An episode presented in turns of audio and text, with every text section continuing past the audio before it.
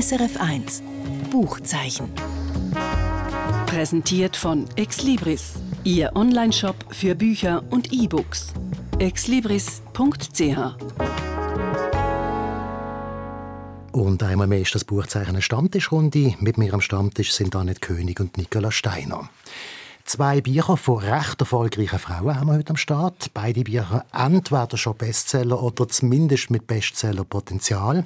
Wir haben hier zum einen RCE Remote Code Execution von der Sibylle Berg und das ist der zweite Band aus einer Trilogie, wo der erste Band davor 2019 der Schweizer Buchpreis gewonnen hat, Annette König.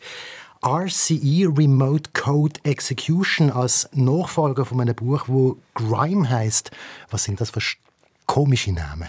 Es sind halt einfach ein Kürzel und vermutlich wird dann der dritte Teil ein ähnlicher Kürzel äh, beinhalten. Ja. Aber was, woher kommt das? das also, äh, es ist ein Grimm, Grimm geschrieben. Grimm, das ist eigentlich, äh, bedeutet Grime, der erste Band, und das ist eigentlich eine Form vom Rap. Okay, wir wollen es vertiefen noch. Und dann haben wir eine Frage der Chemie von der 65-jährigen amerikanischen Debütantin namens Bonnie Garmus. Ein Buch, das um eine Chemikerin geht, die als emanzipatorischen Akt sozusagen eine Kochshow erfindet. Du bist vorher, Nicola, extrem begeistert gewesen, hast die ganze Zeit vor der Sendung schon erzählt von diesem tollen Buch. Ist es das Beste, was du je gelesen hast? Nein, das nicht, aber es ist wirklich ein Buch, was begeistert, weil es eine Geschichte ist, die wahnsinnig einfallsreich ist und man beim Lesen die ganze Zeit den Eindruck hat, das muss wirklich so passiert sein, in etwa. Also es muss eine Vorlage geben, die, geben, die gibt es aber offenbar nicht. Da sind wir sehr gespannt, was denn da passiert ist. Gehen wir jetzt zu, zum Buch von der Sibylle Berg und der Anne König. Wie gesagt, Grime ist der erste Band aus einer Trilogie, gewesen, wo äh, der Schweizer Buchpreis bekommen hat. Jetzt ist der zweite rausgekommen. Begründung damals für den Preis ist gesehen, das Buch sei eins, wo einerseits Avantgarde ist und andererseits die Leute aber trotzdem im Innersten. Anne König ist das beim neuen Buch bei RCE auch so. Also teilweise. Also man kann sagen, das Buch hat ja äh, ein bisschen mehr als 700 Seiten. Und auf den ersten 100 Seiten hat mich das richtig mitgerissen. Also dort spürt man wieder äh, den Berg, ihren Sound.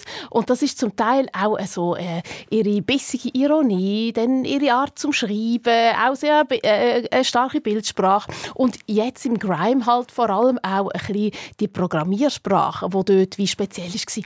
Und im neuen RCE ist das eben weniger der Fall und verliert sich dann. Und dann zerfällt für mich der Text mehr und mehr. Ist denn das eine Fortsetzung? Ist das ein zweiter Band oder ist es eine ganz andere Geschichte? Das habe ich mich die ganze Zeit gefragt, weil den ersten habe ich damals gelesen und das waren sozusagen schon Protagonisten, die vorgegeben waren. Führt sie das weiter oder nicht. Ja, das macht sie. Also im ersten Band äh, haben wir ja äh, eine Gruppe von Jugendlichen, die wollen die Welt retten oder? Mit, äh, gegen den Brainfuck, gegen das, dass man alle paar Sekunden den Instagram-Account checkt und so.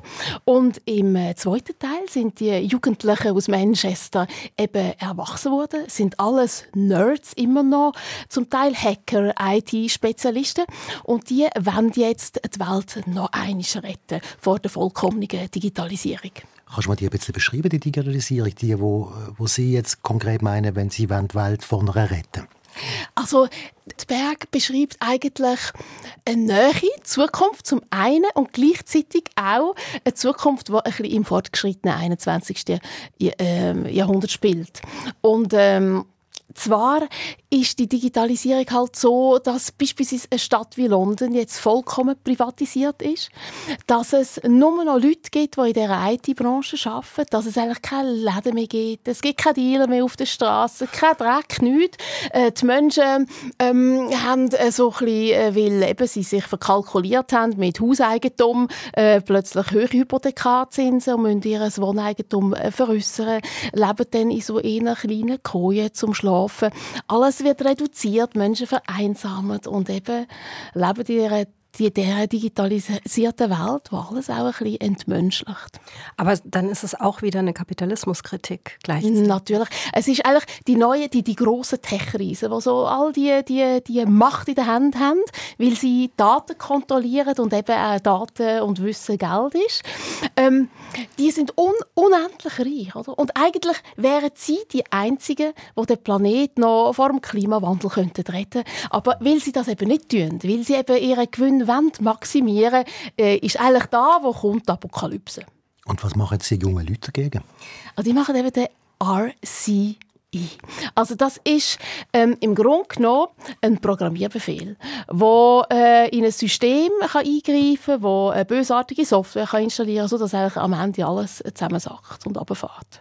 Sie wollen eigentlich einen Neustart erzwingen. Also die Zivilisation, so wie sie digitalisiert vorhanden ist, ähm, zerstören, um dann wieder neu aufzubauen. Das ist eben nicht so ganz klar. Und das ist auch wiederum ein eine Kritik, die gegen das Ende von diesen 700 Seiten eben anzielt. Weil hm, das sind ja alles eben Nerds die Welt, die Digitalisierung ist ihre Welt und sie schaffen mit diesen Mitteln und sie wollen eigentlich wieder das Internet zum Ursprung zurückbringen. Also ähm, als Ort, wo nicht Informationen, nicht Daten missbraucht werden, um eben Macht auszuüben, sondern eben als Ort, wo man sich begegnet, wo man Wissen äh, kann erfahren und so weiter und auch austauschen. Also höchst demokratischer Ort. Ja, ein Ort, ja. also ein Ort haben, der Gleichheit, Freiheit genau. und Brüderlichkeit. Also sie wollen die, Revolution, äh, die französische Revolution äh, eigentlich äh, ja, in einer digitalisierten Welt erzwingen. Aber Tobi, doch noch spannend, das sind ja Fachleute, also sie versuchen im Prinzip die, die Digitalisierung aus dem Ruder läuft, mit den eigenen Waffen schlagen. Das ist doch an sich ein sehr spannender Gedanke. Ich finde das eine total äh, gute Idee und es ist auch das, was am Ende bei mir nachwirkt, weil man bekommt schon den Spiegel vor die Augen geführt und sieht eben, dass das irgendwann eben so nicht mehr weitergehen kann und dass man das neofeudale Wesen oder der neofeudale Kapitalismus, der kann ja so nicht weitergeführt werden, weil eben dann am Ende ist einfach Nichts. Und da braucht es eine regulierende Kraft und wer auch immer das ist, jetzt da sind es die Revolution, die das herbeiführen aber eigentlich bräuchte es eben andere Plattformen, die da eingreifen und das regulieren. Jetzt hast du vorhin gesagt, die ersten 100 Seiten. Was ist denn mit den anderen 600 Seiten? Also, es ist eigentlich so, es gibt zwei Lesweisen von dem Buch. Die eine ist genial, wenn da, was sie macht, äh, als Genialität anschaut und die andere äh, überfordert einem. Und zwar äh, äh, tut äh, Sibyl Berg halt unglaublich viel Wissen in den Roman hineinpacken. Und zwar liest sich das manchmal wie ganze Abschnitte aus Zeitungen aus dem Finanzbereich oder äh, ja, aus dem Wirtschaftsbereich. Und das ist so dicht und so überfrachtet mit Informationen, dass ich eigentlich fast schon eine künstliche Intelligenz müsste sein, um das alles abzuspeichern und können zu verarbeiten. Und was bei mir dann übrig bleibt, das ist eigentlich so ein Ohnmachtsgefühl. Also ich fühle mich der Gegenwart, weil die Welt, die sie hier in der Zukunft beschreibt, ist einfach sehr nah bei unserer Welt. Also man sieht so viele Parallelen, oder? Und ich fühle mich dieser Welt ein bisschen ohnmächtig gegenüber, weil ich wie nichts dagegen machen kann. Ich bin Teil von dem System, oder? Und ähm, äh, das kann natürlich äh, zum Teil einem nerven bei der Lektüre von dem Buch. Man möchte amix, es ist so wunderbar pink. Pink erinnert mich an Gummizellen, beruhigend. Und wäre es nicht pink, ich würde wirklich abspacen. Also ich wüsste nicht, was ich mit dem Buch würde machen. Also gut, hat es die Farbe. Hm, aber herum, dass eine Autorin einem so äh, dermaßen zu denken kann geben kann, und auch die Informationsflut einem fast schon physisch und mental nachempfinden lässt. Das ist eine Riesenleistung. Und was sie da alles reinpackt, erst recht. Also, ihr seht, ich bin so wie äh, ein bisschen gespalten. Oder? Aber was ich wirklich nicht toll finde, ist halt die Sprache. Wo, wo, wo einfach nachher nicht mehr das Besondere hat oder nicht einen Mehrwert generiert, wie im letzten ja, im ersten Teil. Das Gespräch kann ich jetzt auf, auf die Schnelle nicht beurteilen, aber was du inhaltlich erzählst, dass da so eine Welt gezeigt wird, die völlig aus dem Ruder läuft, auch eigentlich im Prinzip auf, aufgrund von der Digitalisierung, das ist etwas, was mich im täglichen Leben betrifft. Und da bin ich Total, sehr gespannt ja. drauf und da habe ich das Gefühl, das ist auch ein Input, der wirklich spannend und, und sinnvoll ist. Es ist auch lustig. Also von der Lektüre am Ende bleibt mir praktisch nichts inhaltlich. Also der, der Rahmen, den ich euch erzählt habe, der bleibt mir. Mhm. Aber all die vielen Details, also die gehen hier rein und hier noch schneller wieder raus. Aber eben, das Nachdenken über die heutige Welt, also das hat mich jetzt nachhaltig weiter beschäftigt. Und wenn du jetzt entscheiden müsstest zwischen dem neuen Dave Eggers, den du ja hier auch schon im Buchzeichen vorgestellt hast, auch ein ähnliches ja, Thema, genau. Digitalisierung, und äh, Sibylle Berg, welches würdest du jetzt zum Lesen empfehlen? Also, der Dave Eggers ist ganz klar mehr Belletristik. Ist mehr, äh, er macht eine unterhaltsame Geschichte daraus, ist aber ist, ist auch viel weniger beängstigend. Und äh, Sibyl Berg ist natürlich viel radikaler, viel provokativer oder äh, viel tiefgründiger. Das aber ist das ist natürlich auch die Autorin. Das ist auch die Autorin. Sie ist eine radikalere Und sie hat ein Anliegen. Ja, ja, ja, sie hat ein Anliegen. Sie will etwas bewirken mit ja. ihren Büchern. Und der Dave Eggers, äh, der, der hat jetzt seinen Circle weiterführen und zuspitzen. Aber bei beiden kommt durch, hey, die Tech-Riesen, die haben viel zu viel Macht als Global Player und die muss jemand in die Verantwortung ziehen und wenn in die Verantwortung, dann für einen guten Zweck. Finde ich auch gut, wenn die Literatur diese Themen aufgreift, muss ich sagen. Dann mal bis dahin. Sibylle Berg, RCE, rausgekommen ist das Buch bei Kiepenheuer und Witsch. Kommen wir zum zweiten Buch, zu «Eine Frage der Chemie» von der Bonnie Garmes. Das ist jetzt etwas vollkommen anderes. das Buch steht ganz oben auf der Spiegel-Bestsellerliste. Letzte Woche Platz 1, jetzt noch Platz 2, Nicola Steiner. Kannst du dir den Hype oder die Begeisterung zu diesem Buch erklären? Ja, also wir machen jetzt wirklich einen Sprung in die Vergangenheit, Anfang der 60er Jahre in Kalifornien, in den USA. Die Digitalisierung ist überhaupt kein Thema, ist ganz weit weg und eigentlich auch alles, was dann 68 stattfand. Ja? Also wir befinden uns in einer Zeit vor unserer Zeit. Was aber dieses Buch wahnsinnig gut macht, ist, dass es zwar auf der einen Seite in einer fremden Zeit spielt, aber uns natürlich ununterbrochen auch vor Augen führt, wie sich unsere Zeit auf der einen Seite geändert hat und auf der anderen Seite gar nicht. Ja? Also es geht um eine Frau, um eine junge Chemikerin, eine Wissenschaftlerin, die hochbegabt ist und ähm, äh, im Wissenschaftsbetrieb ihren Platz nicht findet als Frau. Sie wird immer verwechselt, alle sagen Sekretärin zu ihr und merken gar nicht, dass sie in dem Labor arbeitet. Ähm, und sie hat es wirklich wahnsinnig schwer, weil sie immer mit diesem, also mit dieser Misogonie zu kämpfen hat, also mit dieser Frauenfeindlichkeit dieses Wissenschaftsbetriebs. Und sie äh, stößt einfach permanent an. Und dann verliebt sie sich, es ist auch eine sehr schöne Liebesgeschichte, in einen anderen Chemiker, der wirklich ein Nobelpreiskandidat sondergleichen ist. Und die beiden sind die perfekte Verbindung. Und schon auf Seite 120 ungefähr kommt dieser Chemiker ums Leben hat ihr aber ein Kind hinterlassen. Und so. Also, ich möchte jetzt gar nicht jedes Detail ähm, erzählen, aber dieses Buch hat die ideale Mischung aus einem individuellen Schicksal und strukturellen Gegebenheiten. Und das, glaube ich, macht einen Großteil der Faszination und auch der Begeisterung der Leserschaft aus. Okay, das ist jetzt ein weiter, weiter Bogen. Versuch mal, du hast mal ein bisschen einhängen, um was geht das da ganz konkret. Es geht um eine Chemikerin, wo? Eine Chemikerin, wo keinen Erfolg hat im Wissenschaftsbetrieb und dann wie durch einen Zufall Fernsehköchin wird. Okay. Sie legt aber den Laborkittel nicht ab und zieht sich die Fernsehschürze an, also die Kochschürze an, sondern sie fängt an in dieser Sendung, die ihr dann äh, von einem Fernsehproduzenten quasi gegeben wird, Kochen um sechs heißt sie, Essen um sechs heißt sie, fängt sie an, so zu kochen, dass äh, die Hausfrauen merken, wie viel Chemie in diesem Essen steckt. Also sie sagt dann beim Essen, jetzt nehmen wir ein bisschen Natriumchlorid und schütten es ins Wasser und sie erklärt, was der Siedepunkt ist und woraus Tomaten bestehen. Und, und das hat den Effekt, dass es am Anfang natürlich unglaublich befremdlich ist für die Zuschauerinnen vor allem, aber dass die sich plötzlich ernst genommen fühlen und, und man wirklich denkt, ja, das, was ich jeden Tag mache, dieses Hausfrauendasein, das ist eine wirklich ernstzunehmende Beschäftigung. Und das wird immer unterschätzt von allen Männern. Ja? Also, und dann gibt es immer am Schluss, sie kocht dann immer ein Gericht und am Schluss sagt sie dann immer so, Kinder, geht den Tisch decken, eure Mutter braucht jetzt einen Moment Ruhe. und das ist wirklich, sie entwickelt sich zu einem absoluten Fernsehstar, aber eigentlich contre coeur, weil sie möchte Wissenschaftlerin ja. sein, sie möchte Chemikerin sein. Also sie zeigt sich in einem damaligen Frauenbereich, oder Kochen, eigentlich als, als Chemikerin. Genau. Clever. Und das ist, ja, das ist sehr clever, das ist auch sehr lustig. Dieses Buch ist wahnsinnig äh, lustig an manchen Stellen und zwar mit so einem trockenen Humor. Und Ganz selten ist es auch kitschig, aber sehr, sehr selten. Also auf diesen 450 Seiten äh, habe ich, glaube ich, drei, vier Mal habe ich mir gedacht, uh, jetzt äh, ist es ein bisschen arg.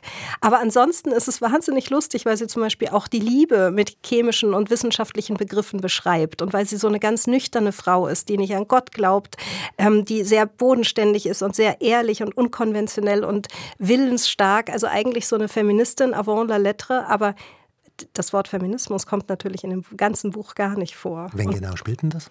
Anfang der 60er Jahre in Kalifornien, in Amerika, ja, bevor das Ganze losging. Und sie geht ihren Weg gegen alle Widerstände. Es ist also wirklich eine ganz, es ist ja dann auch eine Art Heldengeschichte, oder? Am Schluss endet es auch leicht kitschig, aber das gehört dann auch dazu.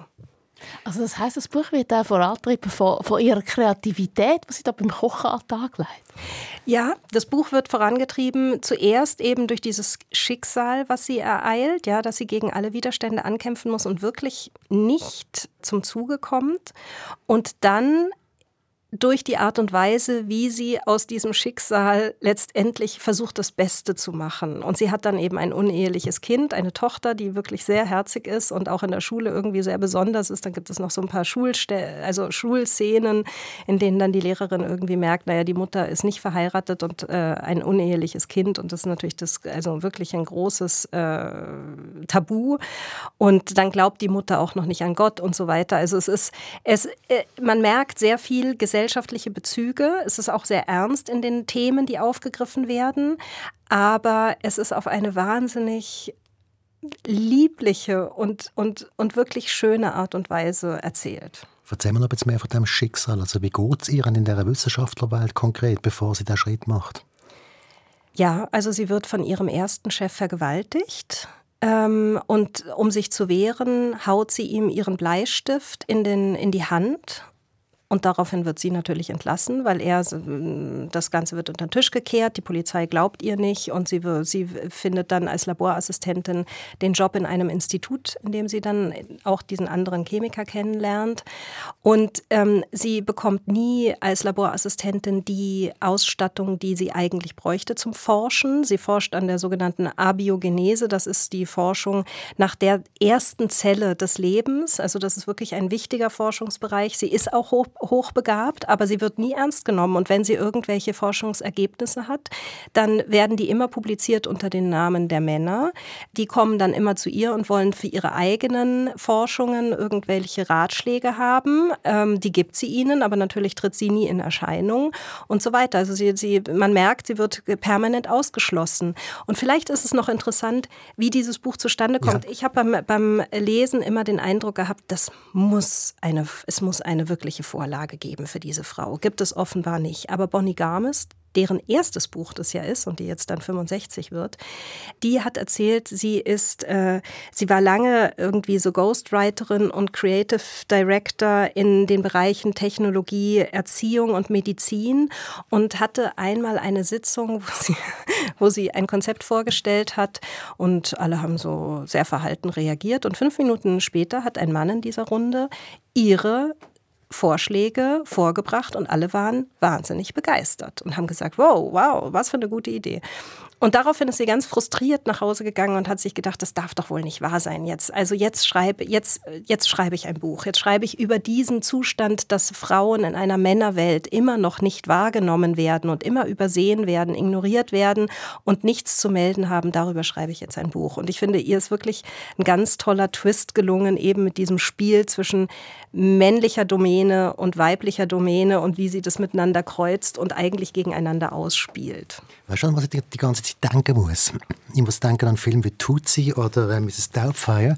Und zwar jetzt nicht unbedingt wegen der, wegen der Schlechterrollen, oder? weil dort äh, Männer und Frauen spielen, sondern darum, weil da Menschen sind, die eine berufliche, berufliche Situation haben oder eine persönliche Situation haben, wo sie scheitern. Sie müssen wirklich einen extremen Schritt machen, müssen wirklich extrem über ihre Schatten springen und etwas vollkommen anderes machen, Sich wo noch in der, in der, Öffentlichkeit sogar noch stattfindet, dass es alle sehen, um das können machen, was sie wirklich machen wollen. Ist, so eine, ist das so eine Hollywood-Stoff? Also es ist ein Stoff für eine Serie, die jetzt auch tatsächlich ähm, äh, in, auf einem dieser privaten Serienanbieterportale äh, gedreht werden wird. Da sind auch schon die Rechte vergeben und das wird zum Thema dann, digitale Welt. Ja, genau.